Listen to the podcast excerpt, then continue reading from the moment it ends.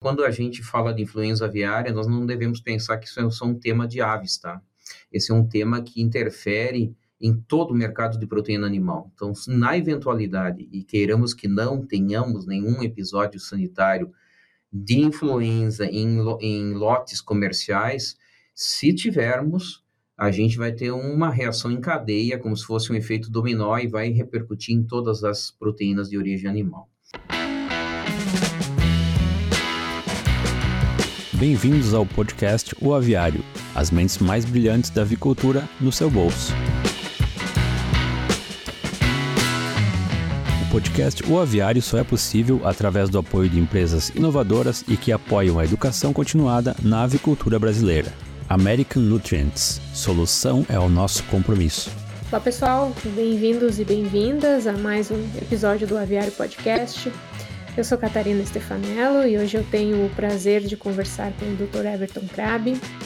O Dr. Everton é engenheiro agrônomo, formado pela Universidade Federal de Santa Maria, mestre e doutor em zootecnia pela Universidade Federal do Rio Grande do Sul.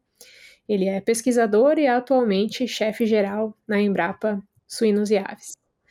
Obrigada por aceitar o nosso convite, por essa oportunidade de nós estarmos conversando hoje sobre temas que são importantes para a nossa cadeia de produção de aves, doutor Everton. Professora Catarina e a todos que nos assistem, uma alegria grande poder compartilhar um pouco das nossas angústias aqui, né, num centro de pesquisa que lida com avicultura e sinocultura 24 é, horas por dia e, e assim, são cadeias muito dinâmicas e que é, apresentam desafios muito diversos, então é literalmente correndo para todos os lados o tempo inteiro. Essa é a definição do que é a dinâmica das nossas cadeias.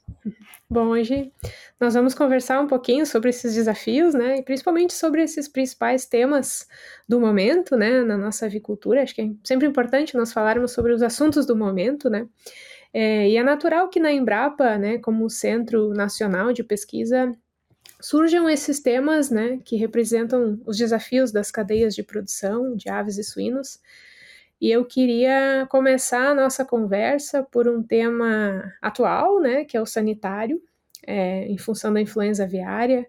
É, acho que nós não podemos deixar de falar sobre isso. Então, Dr. Everton, como que nós estamos em relação a esse tópico? Ah, esse tema é extremamente importante, né? Nós sabemos que nós somos extremamente é, dependentes, né, do mercado também externo e não só do mercado interno. Então, a nossa leitura e é importante que quem está nos assistindo tenha essa percepção. É, de cada três frangos produzidos no Brasil, uh, um exportado e dois permanecem. É, de cada quatro suínos, praticamente, né, produzidos no Brasil, um exportado e três permanecem no país. Da bovinocultura também um volume muito grande de exportação. E quando a gente fala de influenza aviária, nós não devemos pensar que isso é só um tema de aves, tá?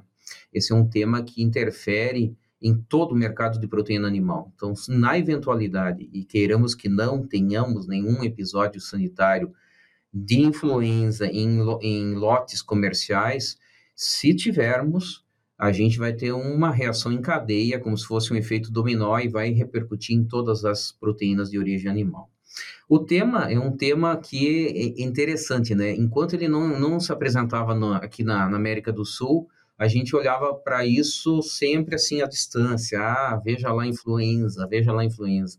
Quando começou a aparecer aqui nos países vizinhos da América do Sul, é, aí realmente começou a, a, acender aquela luz vermelha lá é, e a gente começou a ficar bem preocupado. Até que um belo dia a gente começou a detectar esse vírus aqui em aves silvestres na costa aqui do Brasil. A gente está muito preocupado, tá? Nós temos um grupo de trabalho aqui que é, responde a todas as demandas de, de tanto de imprensa quanto também reuniões. Nós temos muita demanda de reuniões somos chamados em, em sessões de, de, de, Câmara de Vereadores, por exemplo, para nas principais municípios que têm produção avícola, é, para a gente poder contribuir e mostrar qual é o real risco, quais são os cuidados e assim por diante, tá? Então, por hora, graças a, a Deus que é brasileiro, eu diria, nós estamos é, sem um foco de influenza em lotes é, comerciais, né? Isso é muito bom, mas isso não significa que a gente deva facilitar é, os controles e a biosseguridade, muito pelo contrário. É, nós temos que continuar muito vigilantes e, e, fazer todo o esforço necessário. As pessoas perguntam, tá, mas então como ainda não tivemos, desde o primeiro caso de aves silvestres, quando a gente olha a estatística do Ministério, que está fazendo um trabalho muito bacana de monitoramento, com mais de mil casos já é, investigados, é, isso significa que a gente está livre, o nosso risco é baixo? Eu diria que não. Eu diria que o nosso risco ele é um risco real e depende muito do que nós, como é, trabalhadores, técnicos, enfim, todos que têm alguma correlação com a cadeia avícola, é, desempenharmos como trabalho de, de, de, de prevenção, biosseguridade e assim por diante. Então, precisamos estar alertas e o tema é sério, tá? É, nós aqui no Centro Nacional de Pesquisa Suínos Aves temos um laboratório NB3, né, nível de biosseguridade 3, que não nos permite trabalhar com o vírus da influenza aviária neste momento, porque ainda não temos ele em lotes comerciais, mas a partir do momento que isso acontecer e se houver a necessidade, a exemplo do que nós fizemos na época do Covid, a gente tem condições de ajudar, entrar em cena para ajudar-nos no monitoramento, diagnóstico, enfim. É, esperamos que não seja necessário e vamos torcer para que isso não aconteça. Eu acho que um grande exercício da nossa biosseguridade, de como nós estamos organizados, e vamos mostrar para o mundo que a gente sabe fazer avicultura, é, e, e, não menos as outras cadeias também, mas a avicultura de uma maneira prudente, é, sempre é, minimizando ao máximo o risco. Sim, é intensificar o trabalho que sempre foi feito e muito bem feito, né, por todos os todas as pessoas que estão nessa nossa cadeia, né? Bom, seguindo nessa linha dos, dos temas atuais e do que realmente importa de forma prática, né, para nós, nós temos a alimentação como um tópico atual importante, né, que representa o maior custo da nossa produção de aves, né? Então, eu gostaria de te perguntar quais são os movimentos mais recentes, né, no mercado envolvendo alimentação, é, e se você puder também falar um pouco sobre as tendências que nós temos. É, professora, eu sei que essa é uma área que você também vem trabalhando, né? E honestamente, é, eu confesso que é muito difícil a gente imaginar como que vai ser a alimentação dos nossos animais daqui a 5, 10 anos. Tem, tem muita coisa mudando, isso passa por políticas de país, é, biocombustíveis, por exemplo, tem uma característica muito forte nesse processo, tanto na, na, na parte de custo de, de, de, cereais e oleaginosas, assim como também o que desse processo resulta, né? Então, a gente vem numa lógica de uma dieta formulada com milho e farelo de soja, na maioria dos casos, né? Eventualmente milho e soja, enfim, extrusada ou desativada, e a gente começa a ver que nós temos uma grande perspectiva de termos, por exemplo, DDGS em grande quantidade, não só de milho, porque agora aqui no sul do Brasil já se fala em DDGS de cereais de inverno, inclusive. Ou seja, nós estamos pegando aquele cereal que era a nossa fonte essencial de energia para a composição das dietas e estamos é, submetendo ele a um processo onde nós convertemos a parte energética desses cereais em biocombustível e nos sobra de um cereal energético agora um, um coproduto essencialmente proteico, ou seja, temos uma grande mudança uh, por acontecer. E como eu disse, isso vai depender muito da política dos, dos países, né? No sentido de, de fomentar biocombustíveis ou não, como que entra essa questão dos, do, dos veículos elétricos e assim por diante. Então, esse é um pouco do cenário futuro muitas incertezas e muitas coisas poderão mudar. Talvez os nossos conceitos de nutrição tenham que ser revistos bem significativamente, tá? O, a conjuntura atual, né, depois de um período de elevadíssimo custo de matéria-prima, né, e a gente sabe, nós temos aqui nossa central de inteligência de aves e suínos, onde a gente monitora todos os meses uh, como que se constituem os custos e quanto que representa cada item nós chegamos, no caso da suinocultura, por exemplo, a 82% representava o custo alimentar, avicultura menos um pouco, mas também níveis extremamente elevados, acima de 70, 75, 76% no auge do custo da matéria-prima. Agora, curiosamente, os preços despencaram, né, surpreendentemente, assim, num curto espaço de tempo, e o que se imaginava, e, e, de fato a gente percebe, existe uma redução do custo alimentar, chega a casa de 25% ao longo dos últimos 12 meses, né, somado, só que assim, a gente não vê aí uma grande repercussão na, na situação das nossas cadeias de produção. Com a maioria das empresas com quem a gente tem diálogo, a gente percebe que apesar de uma redução substancial do custo da alimentação, nós não temos condições de estabelecer margens satisfatórias para as carnes, seja de, de origem de aves quanto de suínos, e por consequência também a de bovinos, então todas, toda, uma, uma puxa a outra, e a gente vê muita dificuldade por parte das, da, da, dos setores, das cooperativas, enfim, e dos, das empresas que atuam na produção de proteína de origem animal. É um fato curioso, tá? É, não se esperaria que isso acontecesse, porque, afinal de contas, se você tem um item que representa 70%, 75% do custo de produção e isso baixa 25%, deveríamos ter uma, um fôlego, e a gente não percebe um fôlego. Então, a gente também vê uma mudança de mercado que aparentemente depois do, da, da, da pandemia a gente nunca mais teve um restabelecimento e houve um, uma mudança de, de comportamento de consumo muito grande por parte das famílias. A gente tem aí alguns insights assim, algumas, é, alguns relatos que 50% da população brasileira reviu o seu consumo de carnes e reduziu o seu consumo de carnes. De novo, não deixou de consumir carne, mas passou a consumir menos. Então, como isso é uma, são milhões de consumidores, isso acaba repercutindo. E eh, o cenário econômico mundial também não está muito favorável. Então, é, os ingredientes baixaram, o custo alimentar baixou, mas nem por isso a gente conseguiu respirar, ter fôlego nas cadeias de produção. Então, isso é um, um pouco preocupante. Uhum, pois é. Bom, muito bem explicada essa questão dos custos, né, que ainda preocupa, né, já preocupou muito né, no passado, é, essa área de alimentação, ingredientes, né, que, que nós tanto gostamos, né, sempre bom falar sobre isso. É, Dr. Everton tem um outro ponto que eu gostaria de agregar nessa nossa conversa, que é sobre abate, né, é, como é que está a situação da, da, transformação, né, falando de abate, da agregação de valor e, e o mercado também? Essa é uma baita de uma pergunta, professora. Assim, eu diria que nós precisamos evoluir bastante na questão da agregação de valor. Agora, vamos lá. Agregação de valor e qual é a repercussão que tem isso perante o, mercado consumidor? Me parece tá, que existe uma fatia do mercado consumidor que tem realmente é, dificuldade de aquisição. Né? Mas também tem uma fatia do mercado consumidor que procura produtos diferenciados com valor agregado. Então, é, penso eu que as indústrias precisam repensar um pouco e talvez é, trabalhar um pouco o tema de agregação de valor, forma de apresentação de produto no mercado e assim por diante. Esse é um tema.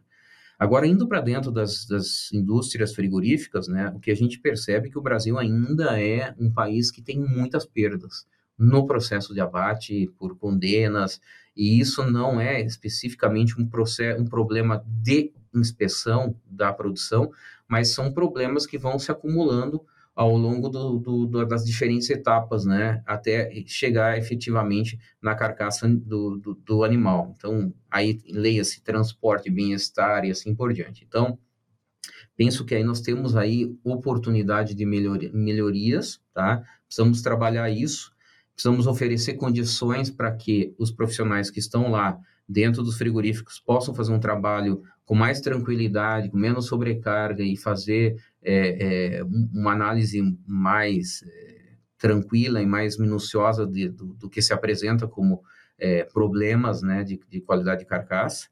É, precisamos lembrar que a Embrapa mesmo ela está ainda trabalhando junto com o Ministério em projetos de modernização da inspeção.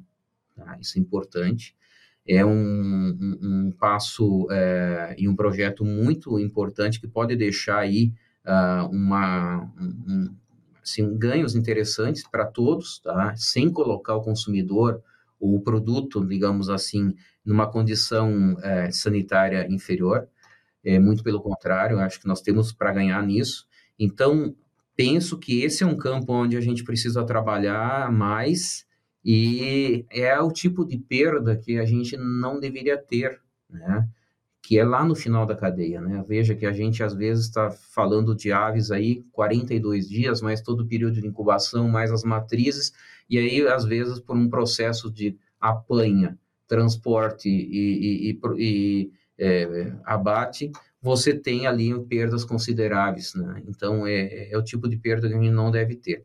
Então, aí tem, sim, espaço para a gente evoluir, e a gente passou por algumas dificuldades que fugiu ao, ao, controle de todos, né? Por exemplo, de bronquite, tivemos uma cepa nova é, que repercutiu muito seriamente na, na, na, nas condições é, é, dos frangos, represou frango no campo. Então, foi um momento muito difícil que a indústria ainda está tentando assimilar e trabalhar de uma maneira é, inteligente para superar esse desafio. Faz parte do processo, mas nós temos, assim, é, tido, via de regra, muito mais problemas do que alívios, né? Então, esses problemas nos preocupam e impactam sobremaneira. Sim, sempre com problemas para resolver, né? E perder no final é sempre pior, né? A gente faz tudo certinho e quando chega no final perder é sempre pior.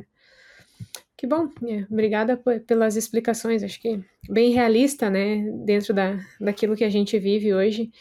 É, nós vamos aproveitar para falar sobre mais um tema, né, que eu queria trazer para essa nossa conversa de hoje, talvez um dos mais comentados nos últimos anos, né, e que tem sido realmente importante na cadeia produtiva de aves, que é a sustentabilidade. Como é que está a situação no nosso país? O Brasil está preparado? Está se preparando para as crescentes perguntas né, do nosso mercado nacional e dos mercados internacionais quando envolve sustentabilidade?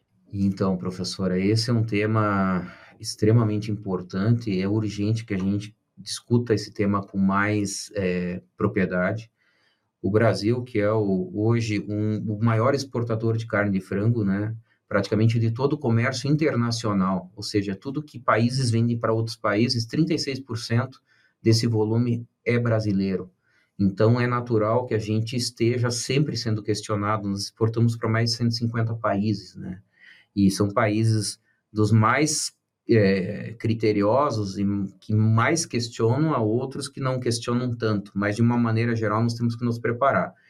É, no nosso entendimento, nós temos grandes é, predicados, né, grandes características é, qualitativas, né, da, da, nossa produção, mas o Brasil ele peca um pouco porque ele, ele demora muito em estabelecer algumas condições, por exemplo, os protocolos para é, é, determinar, né, a, o impacto, a pegada de carbono e assim por diante. Então, nós estamos sempre muito mais copiando do que fazendo uma metodologia nossa que esteja mais alinhado com aquilo que a gente faz. Então, o que, que a gente percebe? A gente pega uma metodologia que foi estabelecida por um outro país, que não reusa a cama, que, que tem uma outra lógica de aquecimento, e isso aí faz com que muitas coisas interessantes que o país faz e que deveriam estar sendo colocados dentro desse cálculo, né, da pegada de carbono, por exemplo, o gás de efeito estufa, enfim, é, não aparecem. E esse é algo, esse é um problema que a gente não enfrenta só na cadeia de produção de proteína animal, mas também na, na, na cereais, né, produção vegetal, e a gente precisa acordar para isso e trabalhar mais. Agora, a sustentabilidade, né, professora, ela para nós, assim, já estamos numa, idade um pouco mais avançada dentro do, do sistema de produção, né, não estamos chegando hoje, né? A gente foi é, educado como sendo só sustentabilidade ambiental, né? E as coisas mudaram muito, sabe? É, eu vejo hoje que se eu pensar que sustentabilidade é o conjunto de fatores necessários para que eu consiga manter a cadeia de produção funcionando, eu poderia elencar uma série de pontos críticos de sustentabilidade na nossa cadeia. E isso é regional. Por exemplo, nós estamos no sul do Brasil, a logística e suprimento de, de matérias-primas é crítico. Né? Mão de obra é crítico. Nós hoje, eu, eu recentemente estava fazendo um levantamento aqui para preparar um outro material, a nossa, da população ativa que trabalha no Brasil, apenas 8% está trabalhando no agro. Né? 8%. É muito pequeno, muito baixo esse percentual, com uma tendência clara de reduzir cada vez mais. Então, talvez um dos grandes é, pontos críticos da sustentabilidade da cadeia não é não seja só o ambiental, mas talvez seja até a mão de obra. Então a gente precisa entrar na automação e assim por diante.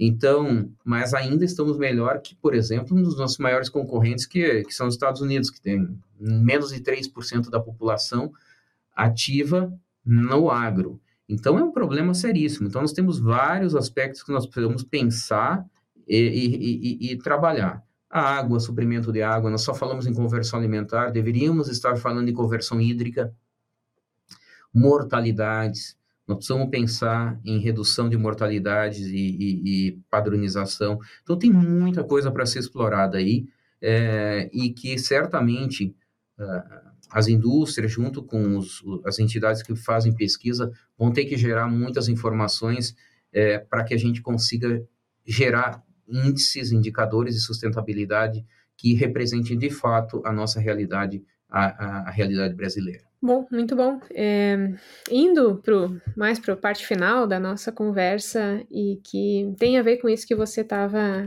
falando, né? Conectando um pouco essas, essas áreas, né? É, queria fazer um, uma pergunta atual sobre um tema atual que é sobre inovação, né?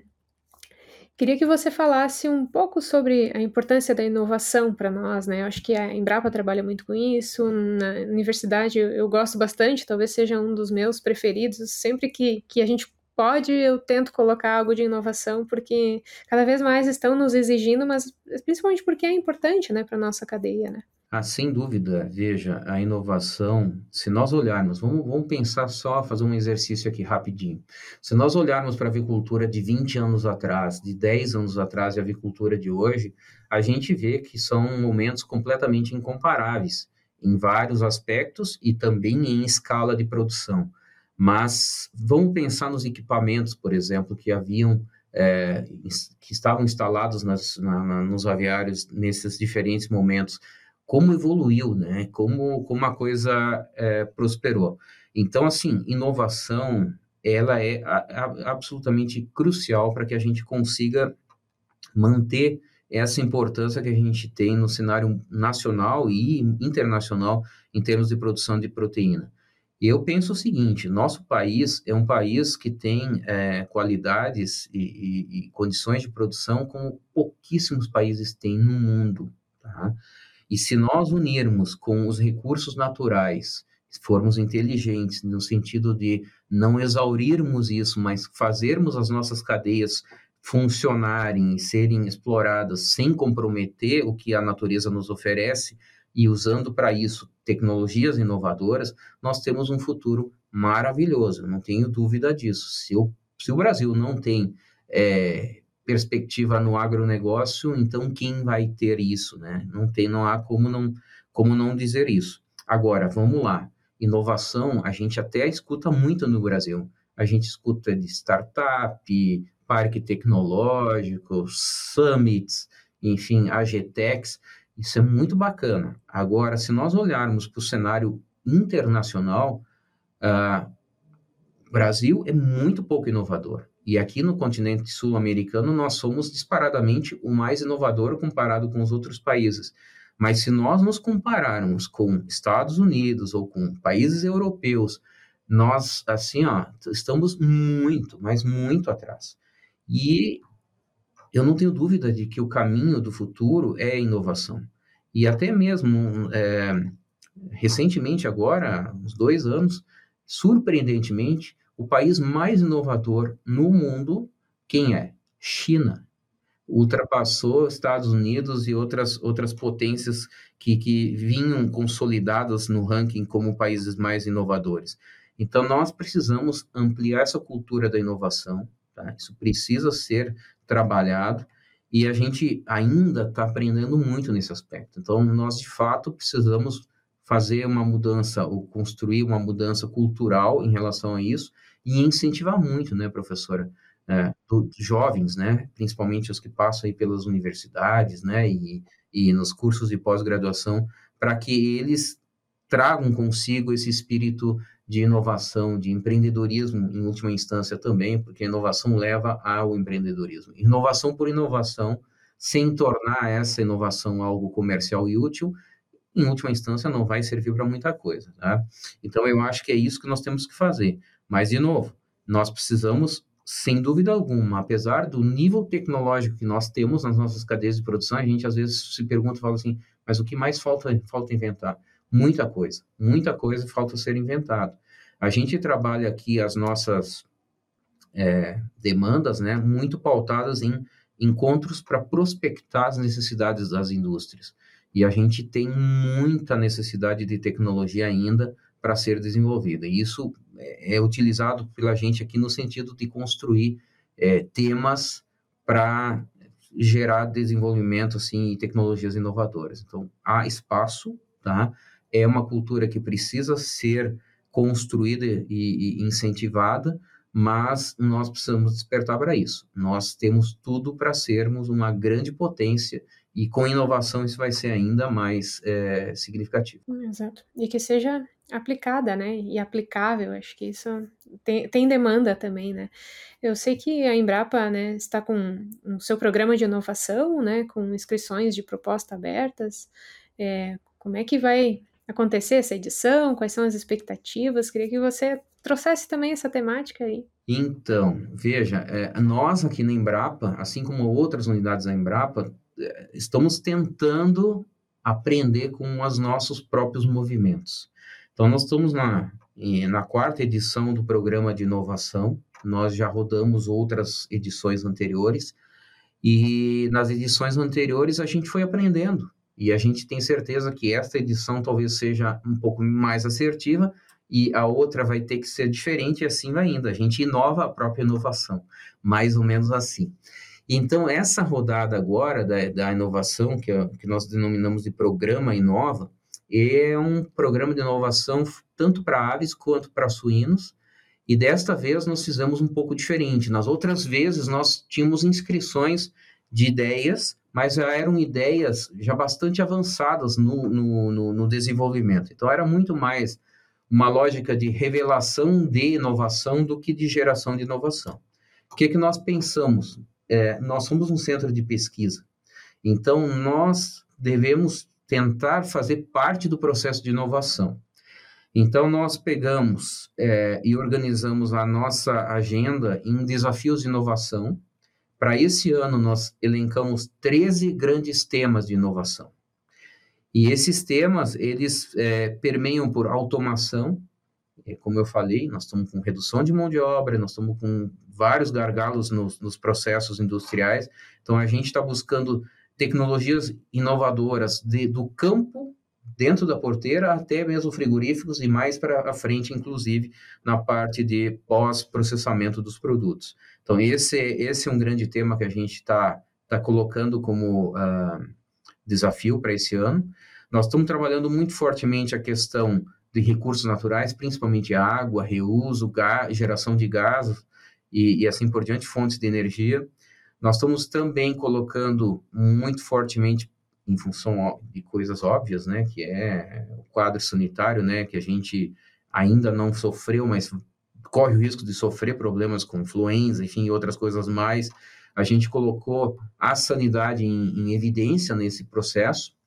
Então, a gente está abrindo é, inscrições para desenvolvimento de kits que vão servir para campo, kits que vão servir inclusive para indústrias frigoríficas, no sentido de auxiliar o, o serviço de inspeção para identificar eventualmente algum problema. É, e nós temos um banco de micro-organismos muito legal, com em torno de duas mil é, espécies aqui isoladas de bactérias e vírus de 30 anos de trabalho, que são todos isolados de casos clínicos. Então, imagina a riqueza que nós temos de micro-organismos que podem ser utilizados para desenvolvimento de vacinas, e, enfim, e, e outras, é, outras aplicações. Então, também tam, estamos apostando nisso. Nós estamos também nesse, nesse programa de inovação colocando um tema importante, que é a questão do reuso de cama. Veja, nós estamos falando de redução de uso de antimicrobianos, nós estamos com um problema seríssimo, seríssimo, professora, de resistência antimicrobiana, tá? apesar de todos os esforços que tanto a agroindústria, assim como o Ministério tem feito no sentido da gente reduzir o uso de antimicrobianos, talvez alguém que esteja nos assistindo diga assim, mas nós já estamos fazendo. A, redução de, de resistência antimicrobiana leva muito tempo para que ela aconteça. Então, por mais que as indústrias já venham fazendo, a gente tem hoje ainda um cenário bastante preocupante. E se nada for feito mais significativamente, existe inclusive uma estimativa de que nós vamos ter mais mortes em 2050 por resistência antimicrobiana, estimada em 10 milhões de mortes em 2050, do que câncer, que está abaixo de 9 milhões. Então veja como esses temas são importantes. Então, o reuso de cama é importantíssimo, porque, veja, nós estamos tirando antimicrobianos e colocando animais sobre camas que estão lá há dois anos, às vezes, ou até mais. E por que, que essas camas estão lá tanto tempo? Porque nós temos um gargalo muito grande. Nós temos em algumas regiões que são importantes produtoras de aves, menos de 50% da disponibilidade necessária para reposição de, de, cama e mesmo madeira para aquecimento. Então, nós caminhamos a, a, a um, um, cenário bastante crítico. Então, que, um dos temas é como fazer o reuso de cama com aditivos ou com tecnologias que façam com que a gente tenha menos problemas. Tá? E assim a gente caminha por vários, vários aspectos. Protocolo de produção de baixo carbono, carbono neutro. E, por fim, deixamos uma, um grande tema, que é o 14º tema do nosso edital desse ano, que é um tema aberto. Por quê? Porque tem coisas que a gente consegue prospectar e tem coisas que a gente não consegue colocar dentro do edital. Às vezes, existe uma mente brilhante que tem uma grande ideia, e só porque não consta no edital, a gente acaba não podendo trabalhar essa ideia e dando oportunidade. Então, a gente deixou um, uma décima quarta, um décimo quarto tema como aberto para tecnologias diversas. Temos, por exemplo, uma outra, um outro tema que é extremamente importante, que é essa questão da sexagem em ovo.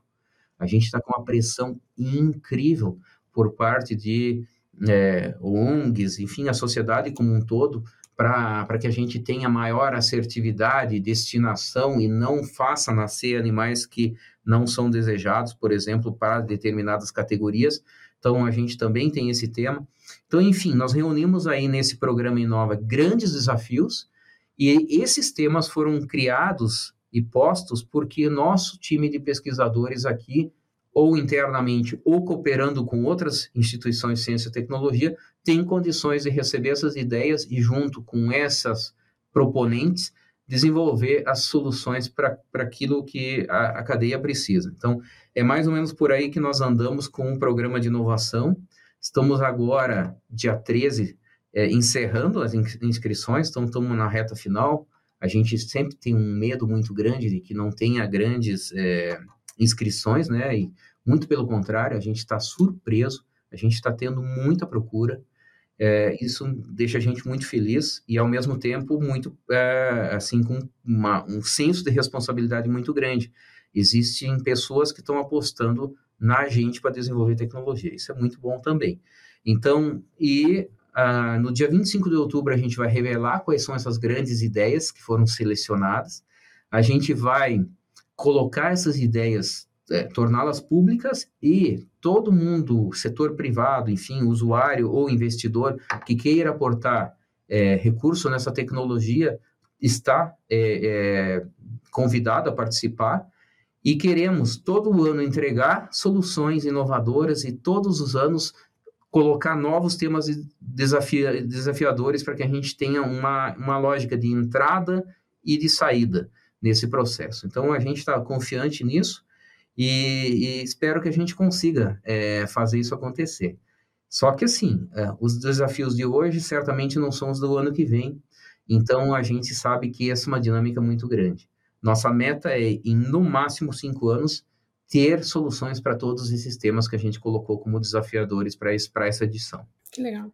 É um, é um belo programa, né, de inovação e, e também foi muito bom nós falarmos sobre esses assuntos que são tão importantes e que têm, de certa forma, alguma ligação também com uh, com os temas que a gente trabalha no nosso dia a dia, né? São temas que fazem parte da nossa vida, que são desafios nossos, né?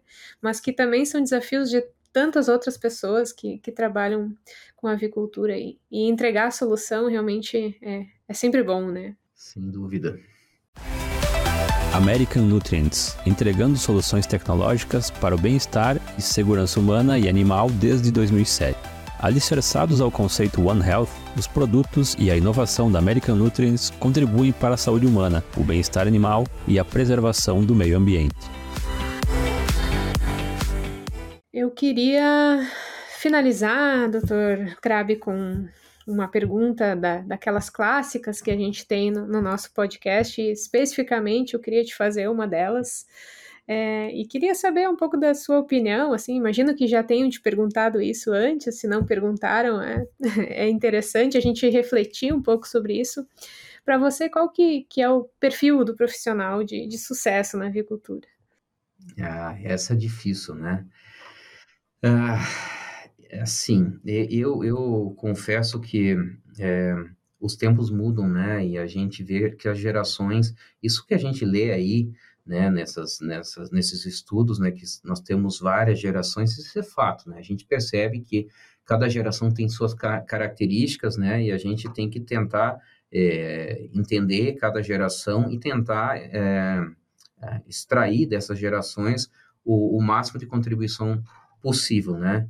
Então, eu penso que o profissional da avicultura, ele precisa ser, acima de, de tudo, não conformista, né? Ele não pode se conformar com ah, é, as coisas são como são, não, não, não pode.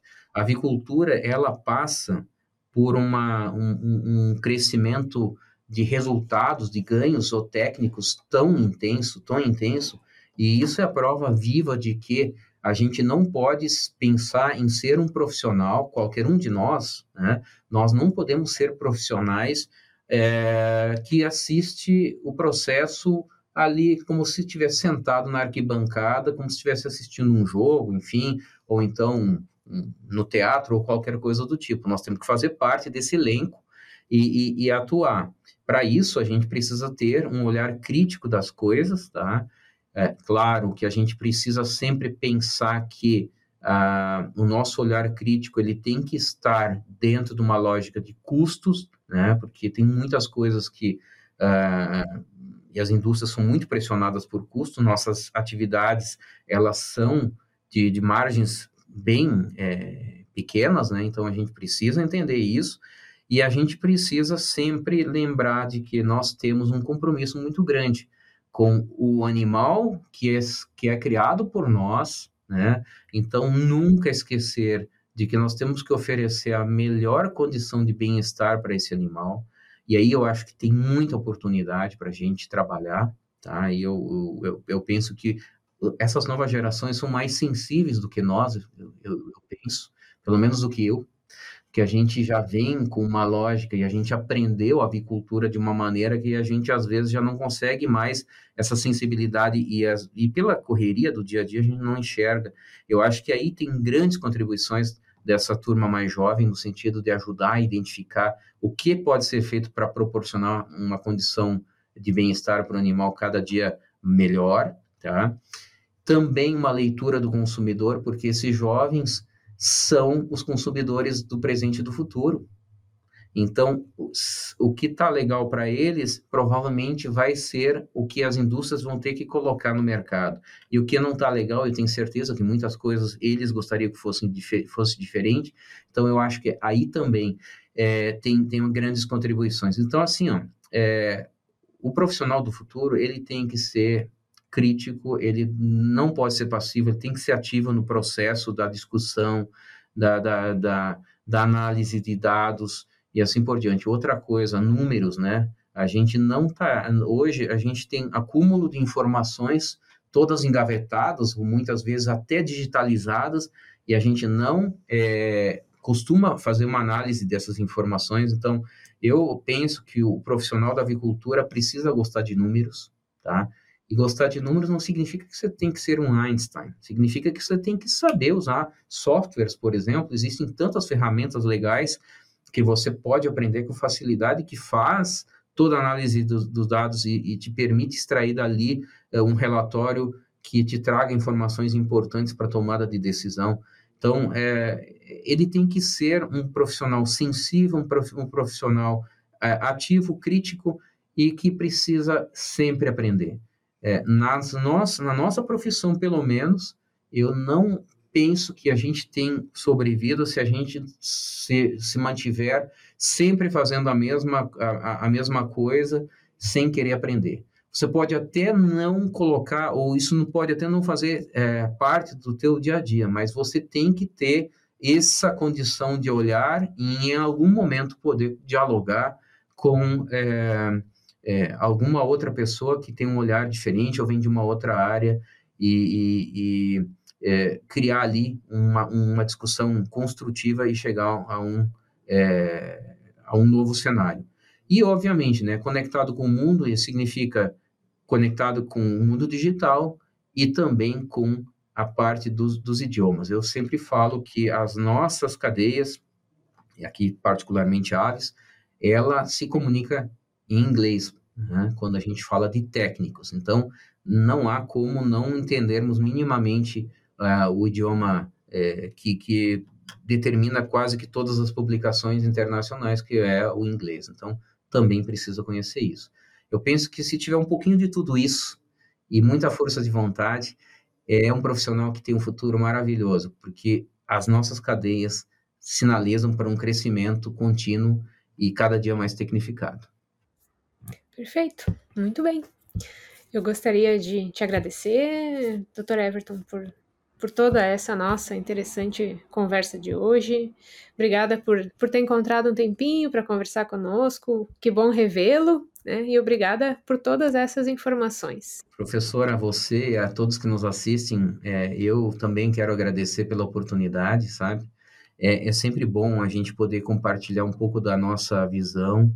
É, muitas vezes pode não ser uma visão que é, converge 100% com a visão do, de quem está nos assistindo, mas a, a, gente precisa entender que a divergência em leituras, em visões, também é um rico terreno para a gente evoluir. Né? Então, é, essas, essas visões, é, às vezes, não tão convergentes assim, faz com que a gente repense e, e, e possa, aí sim, numa segunda rodada, ser muito mais assertivo e, e, e, gerar muito melhor resultado. Então, gratidão a todos, tá? Em especial a você e que me fez todas essas perguntas que não são, não é, nenhuma delas era, era complicada, né? E todas eram muito previsíveis, assim, no sentido do, do mundo dinâmico que a gente vive, né?